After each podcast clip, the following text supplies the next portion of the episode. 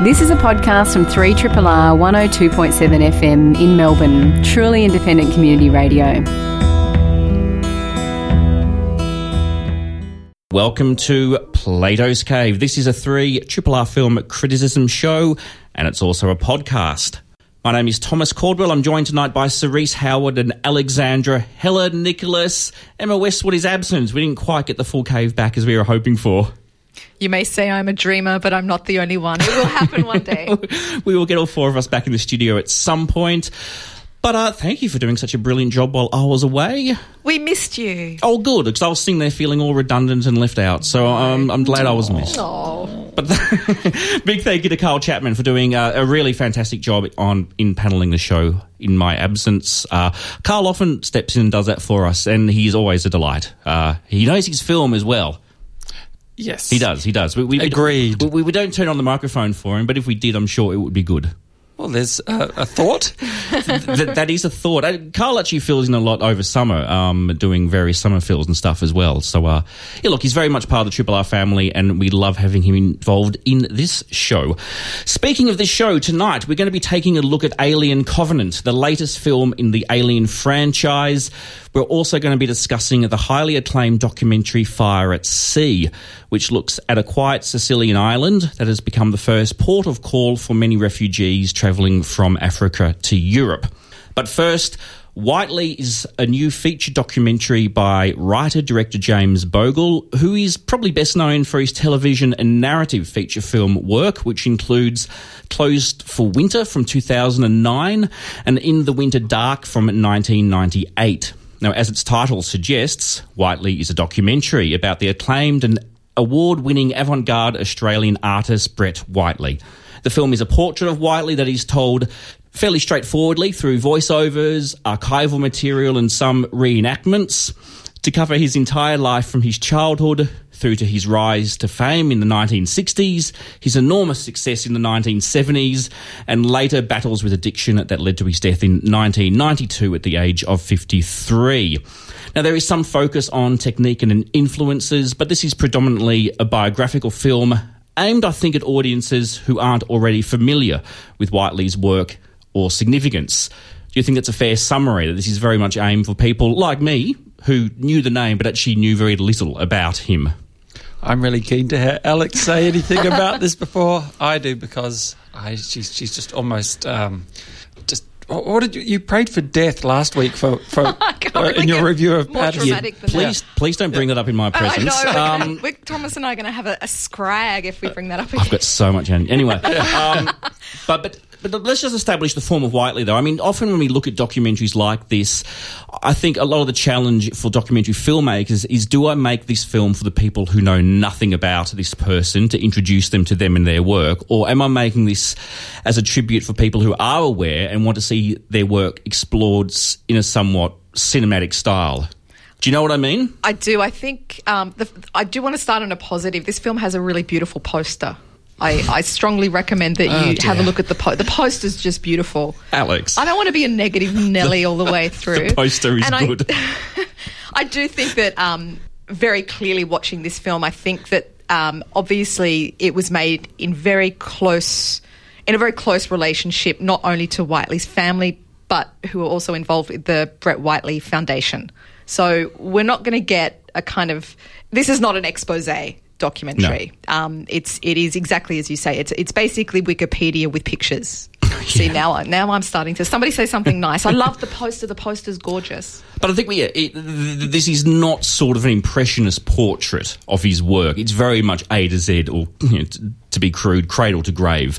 Um, and I think it touches on all the major points in his life that would be of interest. I, I, knew nothing about Whiteley. I feel a bit embarrassed to admit that. I was aware of the name and the significance, but I, I, wouldn't have ever been able to point out one of his works had it been shown to me. So that was my interest in seeing the film as a crash course on who was this guy, what was his significance, what kind of artwork was he doing. And I was really interested to see that he sort of the, the, form he was taking was almost like political cartooning a lot of the time as well. It reminded me of, um, you know, oh, what's the cartoonist who did the, um, uh, the, the titles for Yes Prime Minister or or, or, or um, oh, yes. oh, Gerald Scarfe? Was it? Gerald Scarfe? Like, yeah, yeah, yeah. yeah. um, I don't know. This That's has gone somewhere sacrilegious that I didn't or, expect it to or go. I e- love even, it. even Ralph Steadman, Yeah, his, his work it reminded me of some of similar that. lines. Yeah. Uh, I knew a reasonable amount about Brett Whiteley, though. Um, uh, what I had foremost in my mind when I watched this, uh, ahead, ahead, immediately ahead of just watching it, was that uh, classic Late Show sketch of many years back. Who knew Brett best? Shortly after his death, a whole bunch of uh, folk clamoured to, uh, to be in front of the media, uh, the cameras here back in the day, to talk about how much they knew Brett and how much they missed him. Of course, I mean, you know, a lot of that was no doubt very authentic, but it turned into a, a, a real circus. We don't get any of that circus uh, in this film. It, it, there's a bit of warts and all because there were always warts, but that was part of the public myth of this particular artist and of, of so many others. A lot of it quite cliche, you could say. The troubles with having an addictive personality, um, and with the actual addiction issues that uh, uh, invariably at- attached to such a. Um, um, I think actually undiagnosable condition. I don't know if that's actually is, it, is an addictive personality a thing? Do we know, or is that just um, Doctor? I don't know. It's definitely a lowercase thing. I don't know whether it's a uppercase it's thing. Spoken But yeah. to. I, I think anecdotally there isn't as such a thing. I, I don't think actual medical practitioners would back the idea that an addictive personality is a real thing. thing. They but probably um, wouldn't also use the word thing as much No. as we just have. Shout out to the doctors and the scientists who do shows on the weekend And who often and- who and often discuss film. I'll, I'll, I'd love to hear what they say about this actually because we're not qualified. no. Any, anyway, I um, I I actually enjoyed this very evidently a lot more than Alex did, uh, but I, I struggled with aspects of it. That that it is a, a very conventional documentary, very linear. Uh, for, for an artist whose work was so often full of abstraction, there's not a lot of that in the construction of this documentary. It's a very linear narrative. Um, there's a, a little bit of play with form, but it's extremely familiar sort of play. That um, a lot of two-dimensional images rendered strangely three-dimensional through bringing figures in the foreground of a photo somehow out of the photo's background a little. A lot of that stuff, and then put on oblique angles and just made as if to, to give a, a, the impression of depth. For what? To what end? I always wonder why. Why do people do that? Why has that become such a documentary cliche in recent times? Kind of annoys me. Is it the kid stays in the picture They kind of first really did that, and a lot of people have copied it since? I don't know who did it first, but it's become that was- and that- it that works was with that because it, it goes so hard on it. Like it just, Yep. it just like that's its thing. and it's great in that film. Yeah, it- it really But- works. But you're right, Cerise. We've seen this an awful lot, constant. and it wasn't terribly exciting the way it was used in this film. And well, again, there's, there's a credit for iStock, like the, the, the most sort of, you know, Googleable, you know, that when you do a Google search for stock photos, iStock is like the first one that comes off. So this is kind of, you know, they get mentioned in the credits for this. That's pretty standard stock footage.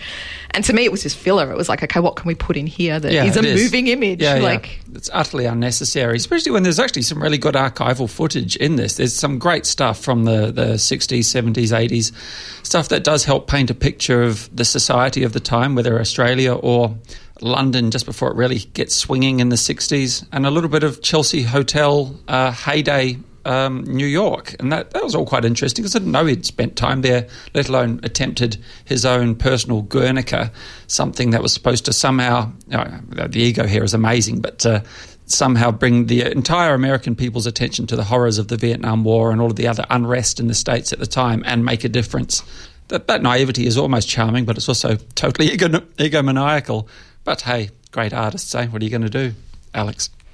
I um I struggled with this film and I didn't want to. I think I was the one that actually recommended that we did it. Um, I yeah, I this happens a lot. I, it does. This is like this is becoming a pattern. I think I should no longer recommend films.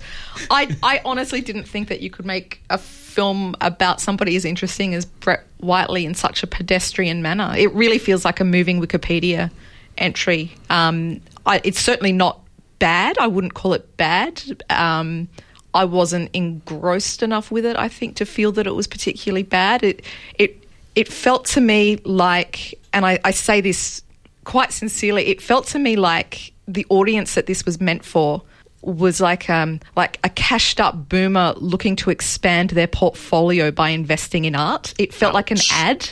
Like you should Brett Brett Whiteley matters. It wasn't even like Sunday afternoon arts programming. It was like here is a cultural figure that you should. It just felt like an ad. It felt at one point it's like uh, is Brett Whiteley trying to host the Olympics? It was that kind of tone of promotional video, not even documentary in places. Outside of that Wikipedia you know, kind of thing. And this is, like you guys have said, there was amazing archival footage in there. There was amazing stuff to work with. And I understand that not everybody is going to be Simon Schama, you know, and doing things like the power of art. But I was actually quite taken back at just how thoroughly pedestrian this hmm. was in, con- you know, a film about an artist who's anything but. And the, and the Brett Whiteley presented in this film obviously this was meant to be a very kind of glowing positive film and I, I thought that the film presented him actually as a bit of a dick I, well, yeah, I, I, think I had two issues with the film, and look, I, am kind of glad I saw it because, I, as I as I said, I knew very little about him, and it is a, a Brett Whiteley crash course. Um, but I was disappointed by how sort of uncinematically exciting it was, and you know, we, I mentioned before, yeah, the kid stays in the picture, the terrific documentary about Hollywood producer Robert Evans. I also thought about the um, the National Lampoon's documentary we saw. What was it called? Drunk, stoned Brilliant and Dead, or That's such a something great like doco. that. Yeah. Yeah, which incorporates the aesthetic of that magazine to the film form in a way that's so exciting, and it, it shows up films like this, and there's sort of uh, the unengaging reenactments. And again, I, I kept on thinking about how uh, women he's undressed use reenactments in a really powerful, impressive, fun, engaging way. So you hold it up to other films using similar techniques, and it just lacks the vibrancy. Um, but look, I also struggled, I think, with the sort of fairly unquestioning um, glowing approach to him. And It felt very authorized. yeah, and I I do struggle with the kind of portrait of the genius artist where you found he's been a dick to the women in his life, and it's sort of a footnote in the film. And I've I've actually seen one or two films very similar like this uh, recently, and I'm just a bit tired of the kind of the brilliant male artists, and they're often from this boomer generation too, where that stuff wasn't questioned as much. And, and I'm not trying to say that I think his personal life. I mean, he, he didn't do anything criminally wrong. Well, apart from the drugs, but but you know, he, he didn't do anything majorly morally wrong in my uh, opinion, other than being just a, a, a bit of a bit of a dick. But that that was part of who he was, and I got a bit bored hearing about his male sensuality and how that poured through the paintings in ways that maybe was radical and amazing at the time, but by today's standards was a little bit trite. Um, and I, I know that again that's really unfair. Maybe at the time it had a huge impact, but I kind of you know. As somebody who had similar desires to him, I kind of rolled my eyes a little bit at it. I, I wish the film was more critical and engaged with the subject matter rather than being all, um, yeah, I, it, it needed to have more of a critical edge. and and energy. I could have almost forgiven it that if there was just some kind of spark. I don't know how you can talk about somebody like Brett Whiteley and not in a monotone effectively. I mean, I, I just there was none of the you know they're saying oh you know his paintings are these really kind of energetic and it's and it's there was nothing about this film that had any kind of spark or electricity outside of the fact that we kept being told he had spark and electricity. Yeah, well, unfortunately, every time uh, it cut away to some of Whiteley's own words, not quite every time, but uh, altogether, too many times, it uh, put a little sound bed of just uh, sort of bongos and you know, cliche uh, beatnik uh, vibes that just um, really worked against the, I wouldn't exactly say the profound things Whiteley was saying, but it, it was at least interesting in a, a very 60s cosmic sort of a way. If um, I, I, from my understanding of what I knew about Whiteley before I saw this doco, he was actually hugely into music, which doesn't come up at all in this documentary, and that he painted to music. Music influenced the painting every bit as much as the landscape, which comes up time and again in this documentary. That he was all about where he was, and that fed directly into the art. But we hear nothing about the part in his life that music played, and, and that was something that would obviously have elevated the film if it hadn't just had this sort of generic bongos beat, you know, beat stuff going on underneath his own words. There was some discussion at points about technique, about how he was mixing paint and using paint, and there was some discussion of his inspirations and how he was really impressed by what the Renaissance, I think, artists were doing in comparison to some of the Australian masters, and and that kind of really hardcore art conversation was fascinating, and I really wish the film followed through with with with, with more of that. Um, and, and I don't for a minute think that the film should have had a different focus. It, it's, it's a film about Brett Whiteley. I mean, I read a piece that was very angry saying, why wasn't this film more about his wife? And I thought, well, that's unfair because That the would be a film, very different film. The film is about Brett Yeah. Whiteley. I think she probably deserves her own film. I would She love to see that film. Yeah. Fascinating. But I think it's unfair to criticise this film because it's about the person the film is named after, not somebody else. But I wish there was more of that kind of thing in there. And, and I should also, this conversation we're having reminds me of way back in the day where Josh Tower and I reviewed a film about Diana uh, Vreeland. And it, it was a documentary, and none of us were particularly. Actually, it was just Tara and I. We weren't impressed with the film, but a lot of people took that as us attacking Diana Vreeland and missing the point of who she was and her significance. So I just want to say, I'm not making a judgment about Brett Whiteley. I'm making a judgment about the film, and and, and whatever the kind of genius he was, I didn't get the sense of that from Yeah. the film because it was a bit flat, and it frustrated me by being a bit too glowing and not being rigorous enough in its analysis of who he was. I agree. I, I mean, for me, Brett Whiteley is an is an artist about energy and, and electricity and, and something just so kinetic. Uh, and I don't, I don't mean kinetic art. I just mean in in him as as a popular, you know, as an icon, as an you know, him himself as a kind of Australian icon, and his art as well. And this film absolutely just doesn't have that. And it also. I really liked seeing Arkie. That was a little special thing for me. And I just have to give a little shout out for Arkie. She was in Razorback this is his daughter. his daughter, Yeah. who died very young, but um, her big, well, not her big claim to fame, her big claim to fame, I guess, is that she was Brett Whiteley's daughter and grew up in the Chelsea Hotel. She's majestic in um, in Razorback. I just had to throw that in there. She's so good. I'm still really glad I saw this film as a kind of base foundation for me now to explore more about who Brett Whiteley was, and I'm keen keen to do that. Yeah. So that's Um, that. Nothing much to add. It was all a bit glib. I Um, really like the poster. You like the poster? It's a good poster. It's a beautiful poster. Yeah. That we can agree on. You're listening to Plato's Cave here on 3 Triple R. We've been talking about the documentary Whiteley. You are listening to a podcast from Community Radio 3RR FM in Melbourne, Australia. You're listening to Plato's Cave with Thomas, Cerise, and Alex. Alien Covenant is the latest film in the Alien franchise, making it film number eight or six, depending on whether or not you count the Alien versus Predator crossover films from Yes, the yes, 2000s. yes, yes, yes, yes. No. But more precisely, it is the second prequel film, uh, and it takes place 10 years after the 2012 film Prometheus. But it still takes place some time before the original 1979 Alien film. Now, once more directed by Alien and Prometheus director Ridley Scott, Alien Covenant brings together a mix of the style, aesthetics, and themes of the previous two films. So the story concerns a group of colonists who divert from their original mission to instead check out a nearby planet that they can potentially start their own colony on. But after a a landing party is sent down to survey this planet. They discover it isn't exactly a welcoming environment.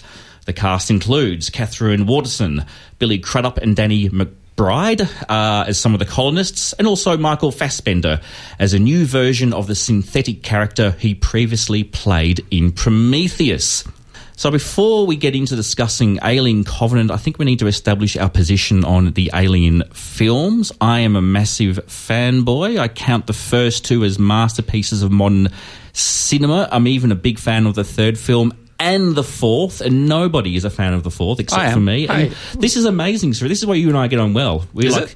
Because of this one film? because we like Alien Resurrection, which is a really hated film for reasons I don't understand. I wish people could see your body language now, Thomas. I'm you're getting- like you're like Orson Welles in Citizen Kane when he gives the speech. You like got your arms out. You're actually making a declaration. It's incredible. I have got splayed arms right here, haven't I? But I, I adore the original four Alien films. So I'm heavily invested in this mythology. This is one of these pop culture things that is really big for me.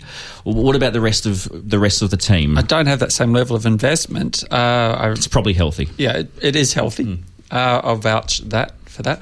Um, but uh, look, I went into this with low expectations, which were met, so that was wonderful. um, I, I didn't go in with any great sense of investment. I, I know this is supposed to. The events in this, uh, after the events depicted in Prometheus, which was also underwhelming, uh, and ahead of the uh, events in the original Alien, and maybe there's still more sequel prequels, prequel sequels. There's Uh, more. There's more prequel sequels. Yeah. what- what happens when you have more prequels than sequels eventually? Do, does the whole relationship of one to the other just become totally unmoored and you just have to let go of the whole thing and realize it's chaos? And I don't know. It becomes the. From what I've seen, yes. Yes. prequels don't work as a rule, do they? I mean, you look at what happened with The Hobbit and what happened with George Lucas's Star Wars films. I'm just, I'm surely there's been some examples of prequels that haven't been. Hmm. I Uh, mean, Godfather Part Two is technically a prequel slash sequel, and that's incredible. But What was the, the name of the guy who wrote the, the Scream film? Uh, at least the first one, and then the next, and ends Craven. up. Yeah, yeah, not Craven, but the guy direct, uh, wrote Oh, Kevin, um, Kevin. Yeah, that guy. Has Alex, come on, you're the horror person. Has that guy ever written a prequel to put this to the test? I don't know. Because without him Kevin Williamson, doing that work, that his yes, I think that sounds Yeah. right. Yeah, we'll never know. Sorry, we, we, got, we, got, we, got, we got horribly sidetracked. But yeah, but th- there are going to be lots more of these prequel sequels, Why apparently. Mm. is Ridley going to direct all of them? Can't he just handball this to someone? He's, yeah, I think that's apparently what's going to happen. Ridley Scott is. I mean, it was so exciting when Prometheus came out. Ridley Scott is back on the franchise and he's going to go back and start it all. And I don't know, should I la- launch into my rant now about how I feel? now seems timely. what is really look? I, I, I, I think Alien Covenant is a disappointing film. I, look, I didn't mind watching it, uh, especially towards the end when it got back to sort of rehashing the good bits from the original films. I mean, it was a blatant rehash, but at least I enjoyed back in the claustrophobic kind of environment where a lot of the film they spend stuffing around on this planet.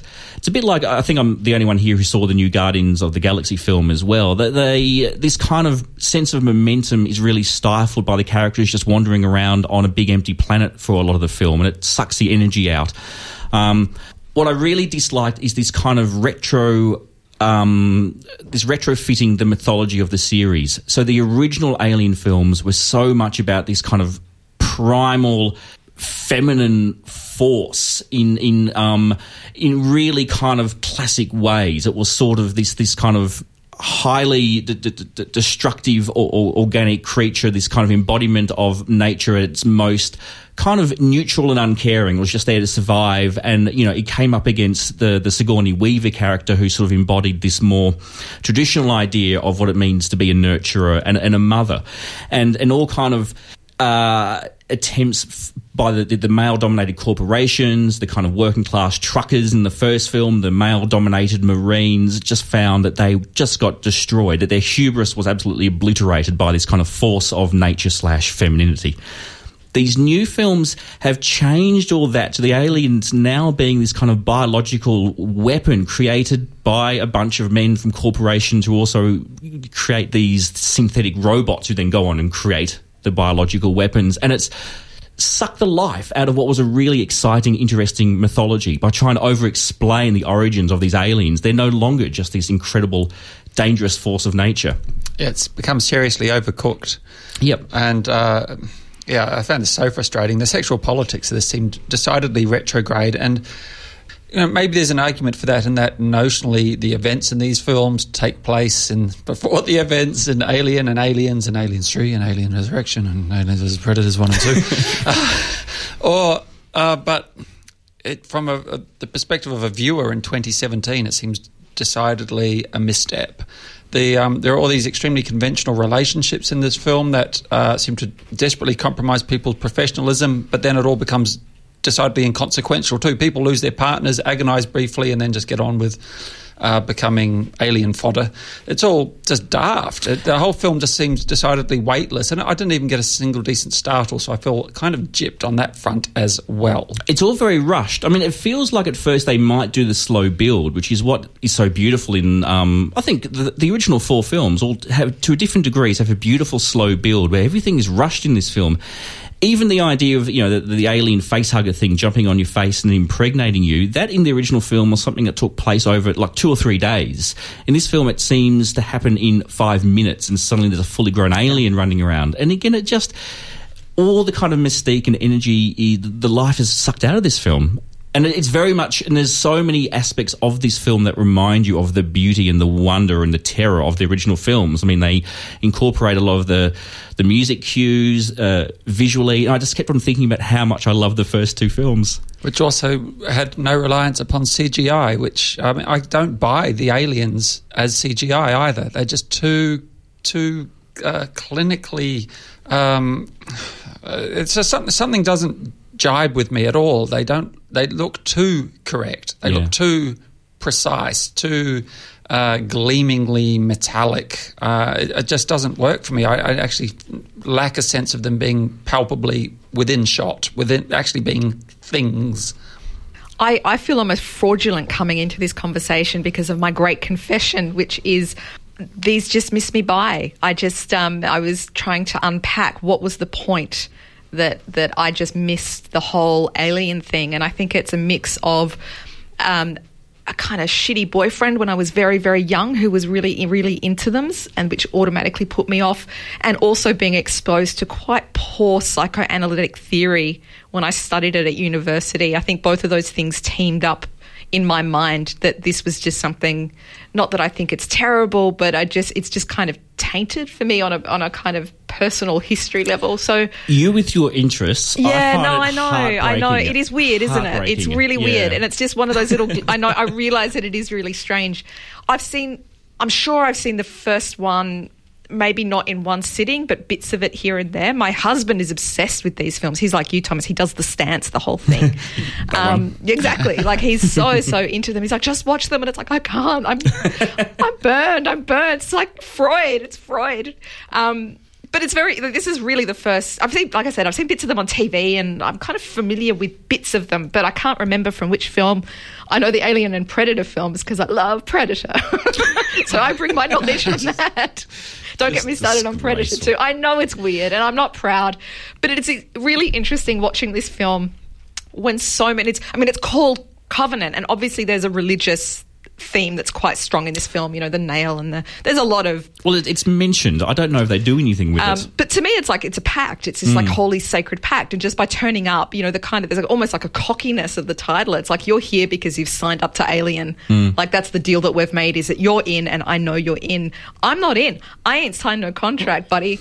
And you read. I've been reading reviews, and they're like, oh, if you're new to the franchise, and you know, the thing that you'll like about this is that you'll probably like the horror, and that that apparently is quite different from Prometheus Prometheus, which didn't have a lot of gore in it, from what I can pick up. Yeah, Prometheus um, was trying to make this all very existential yeah, and philosophical, yeah. and there are these alien creatures who apparently had created humanity and and a, a, big point of this new film was to put the alien stuff back yep. in there. I just wish they jettisoned all the stuff from Prometheus.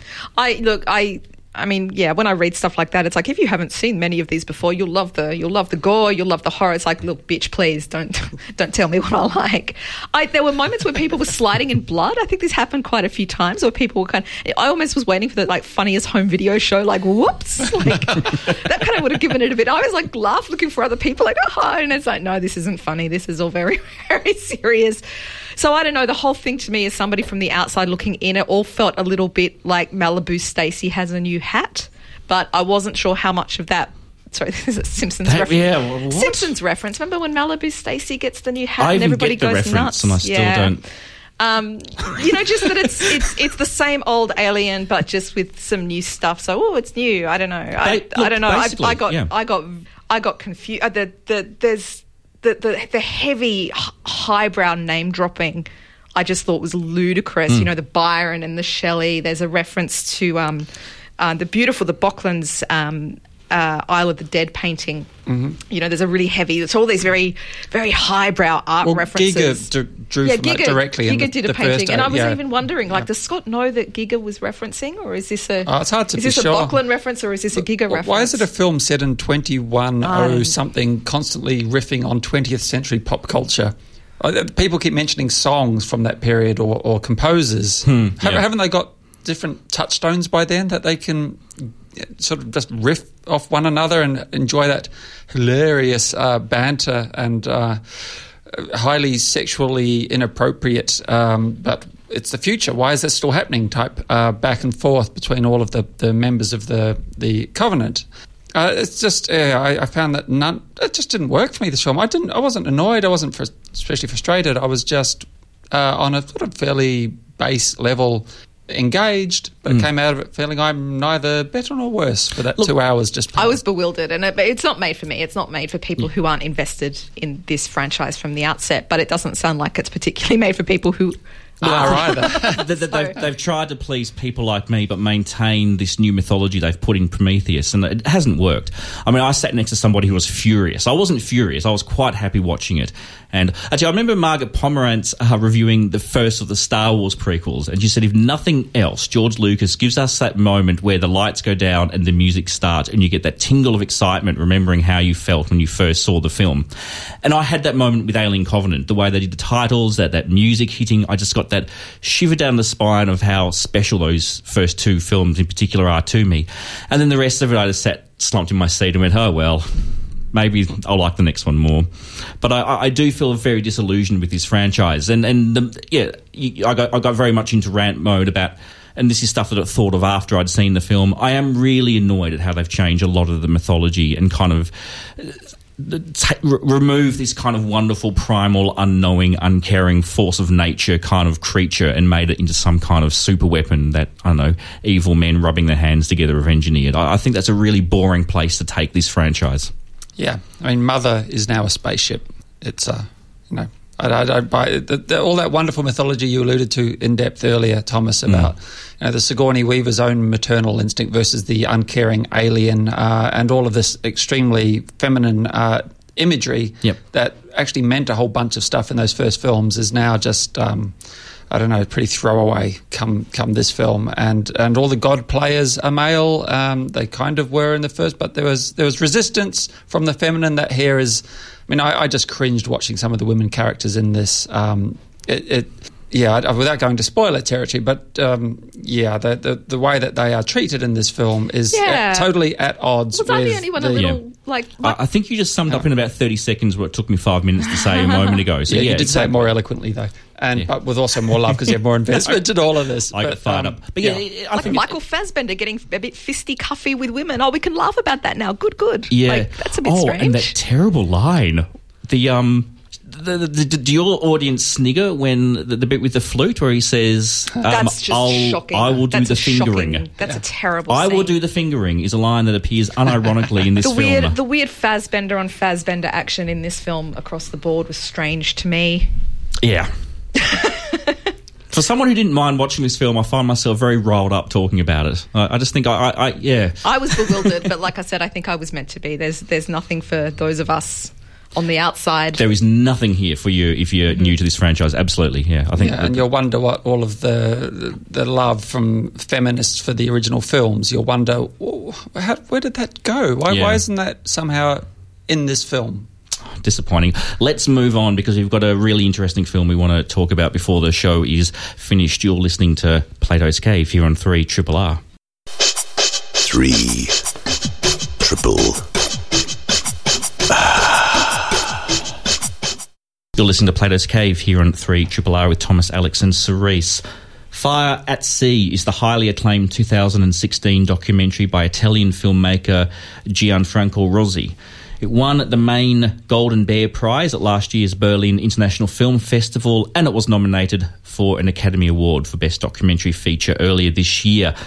Uh, it has screened at the Melbourne International Film Festival and again recently at the Human Rights Arts and Film Festival. And it will be screening this coming Friday, Saturday, and Sunday at the Australian Centre for the Moving Image.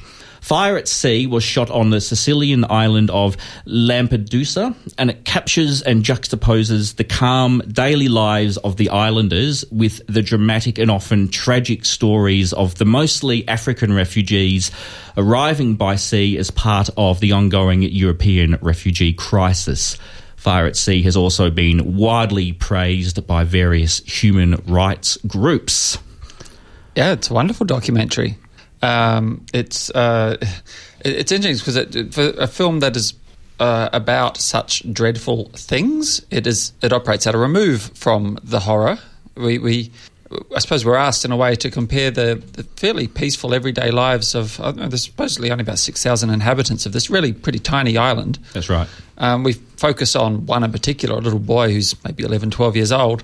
Um, in contrast to all of the extremely eventful goings on in the, the sea nearby, we know the people on this island are largely dependent upon the sea for their livelihood. It's something that uh, generations and generations of people have lived off of. Um, but at some risk to themselves, seas are dangerous things, uh, as is more than amply illustrated by the thousands who are shipwrecked um, trying to escape um, dire straits in uh, Africa on en route to uh, hopefully a safe haven, Italy. Um, I'm, I'm not totally clear on just where this island is relative to both, but I get a sense it's maybe fairly equidistant to between Africa, between Yeah, the, the film Yeah. tells us at the very start, Yeah. but I, I, I watched this very tired and I've forgotten a lot of the I details. last year, so but bit- it's yeah, it, it, it's it's kind of the first part of if you're coming from Africa by boat, it's the first part of Europe you're going to encounter. Yeah. So we get this nice contrast anyway between just everyday goings on and a little sort of fishing village type environment where there's one doctor who uh, takes it upon himself to try to treat or at least document all of the people who arrive on the shores there, whether alive or dead. And that's um, one rather fabulous human being right there, that guy. Um, the thing that most struck me about this is that um, the, the role of all things that ophthalmology plays in this that the little boy gets treated for his eyes at one point. I was reminded of The Look of Silence, another yes. recent documentary. Really similar image. Of Yeah, yeah, very much so. Uh, in which we are, we might be asked to question how much we see or should see or should train ourselves to see about atrocities going on around us when we are ourselves people who might be living in relative comfort, either distance from those atrocities by time uh, in the look of silence, or, or just a little bit of distance, a bit of geography, as in this film and the very contemporary events in Fire at Sea. It's a it's it's a slow burn this film, but it's really I, I found it very affecting. It it um, made me very sad. Yeah, it's one of those films. I can't say that I'm really g- glad that I saw it, but at the same time, I, I value the experience of watching this film so deeply. Um, I, I just had one of those weeks where it was like, maybe me and cinema are through. Maybe we're done. And then I watched this. I think I actually tear, like cried dialed Faith by accident afterwards, like, oh, you're knocking my phone. It's like, oh, oh, sorry. um, I've heard in reviews a few people describe the the footage of this young boy who lives on the who, you know this kind of the, the parts of the film that focus on this on this young chap. Um, and and you know his family you know these these sort of long scenes of, of women making beds and you know this very kind of run of the mill everyday stuff that it's described as almost a, a neo realist vibe running through this and, and and it's such a such a perfect word because it really does recall these sort of Italian cinema traditions but in a very um, quiet way. Like it's not this sort of pompous intertextual thing that it's doing. It's just uh, you know just the, the the ordinary days of ordinary people that are shown in such dramatic contrast with the horrors that we see um, coming from the ocean. And um, this is really and where that intersects uh, with the lives of people in this community. Um, Cerise, you mentioned the doctor. There's a sequence where he's giving a woman an ultrasound, and he they do not speak the same language, and he's trying to communicate with her. Uh, news about her twins, um, telling her the gender, and it's just, it's a simple problem. You know, it's a simple moment where language is failing, um, but it, it's it's just so moving. And I mean, there are scenes in this in this film that I can barely describe when we get down to the nitty gritty of um, the human experience that these people are facing. There's one man who tells a story again in this sort of in the same matter of fact. You know, it's received by the by the filmmaker in the same matter of fact way, and it's presented in the same matter of fact way, even though it's still in this. In by contrast, it's such a heightened. Um, shift from what we're, we're seeing. We don't have kids making slingshots, where there's a, a man talking about ISIS coming to his village, and and he says they there was nowhere to go. I couldn't. There was nowhere to hide. We couldn't go to the mountains. We couldn't stay in the village, so we had to run into the sea. And um, it, it's it's simple. You know, the simplicity of this film um, is what makes it so devastating uh, it, these stories that you can just never forget. And I, I, in my in my wildest dreams, you know, the number of people who are lining up to see Alien Covenant, I would love them to go and see Fire at Sea. I just don't know how you could watch this film and. Um, if your politics are on the conservative side, I don't know how you could ha- not have a radical shift in how you viewed refugees in the world, not just I- in this particular region. We're running out of time. I don't think there's anything about this film that's going to encourage, though, that kind of person to go and see. No, I think you're exactly right.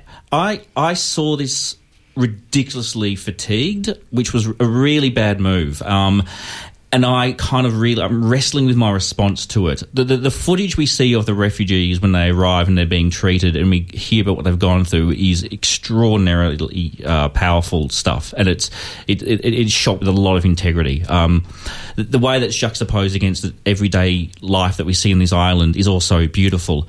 But I, I just kept on it's not that I got bored with this film, but I my mind wandered and I was constantly drifting. I I will just say again, I was so tired that I think I went in in a really bad way to see this film. But I kept on thinking, would this have more power if there was a bit more structure and clear lines being drawn? Would it have more power if it was a shorter, punchier film? Um, I'm a little bit conflicted because I think there's some extraordinary things going on in this film, but I was in a terrible state and it didn't have the impact on me that I feel like it, it, it should have. I, I, maybe I've said too much already. I don't think I saw this film properly. It, it, my mind wandered a lot, but then there were moments that I just ached for humanity in it. Yeah, oh, look, I think that's a fairly good summation with only a couple of minutes left on the clock. So, uh, I, I, mean, I would urge people to see this. I think uh, a double bill of this and the recent Australian documentary Chasing Asylum. I was thinking of the same. But see, I think Chasing Asylum is a lot more effectively. Well, it's agitprop. It's it's it's, yeah, it's determined it's to enrage, film, whereas this film's film. determined more to let imagery and uh, we could say ideology in a way just wash over the viewer and let let certain things hopefully come to land in their their head and and just take root there and perhaps encourage them to see things from a slightly different point of view and then maybe get enraged. I, no, you go ahead. No, no, I was going to say I do think that you're right though, in that there is a degree perhaps of preaching to the converted, both with with both of those films. Um, in that I would love a lot more people to see those films than perhaps did. I'm going to try and see um, it again. I'm convinced that I was silly to see it that time. Like it, it's never a good thing to do with any film, but this one in particular, I did myself and the film a disservice. So yeah, listening to you talk about it, I'm kind of recalling stuff now and getting choked up. So I think I need to go and revisit Fire and say I've done an, a, an injustice. Is that fair enough? We yes, forgive you. Yeah, thank we, you. We forgive you. Whiteley is on limited release courtesy of Transmission Films. Alien Covenant is on wide release courtesy of 20th Century Fox. I will see you at the Australian Centre for the Moving Image this coming Friday or Saturday or Sunday to see Fire at Sea. That's screening courtesy of Curious Films. You've been listening to Thomas Caldwell, Cerise Howard, Alexandra Heller-Nicholas. Uh, the podcast version of the show is edited by Faith Everard. Thank you, Faith. We'll be back next week. This has been a podcast from 3RRR 102.7 FM in Melbourne. Truly independent community radio. Want to hear more? Check out our website at rrr.org.au.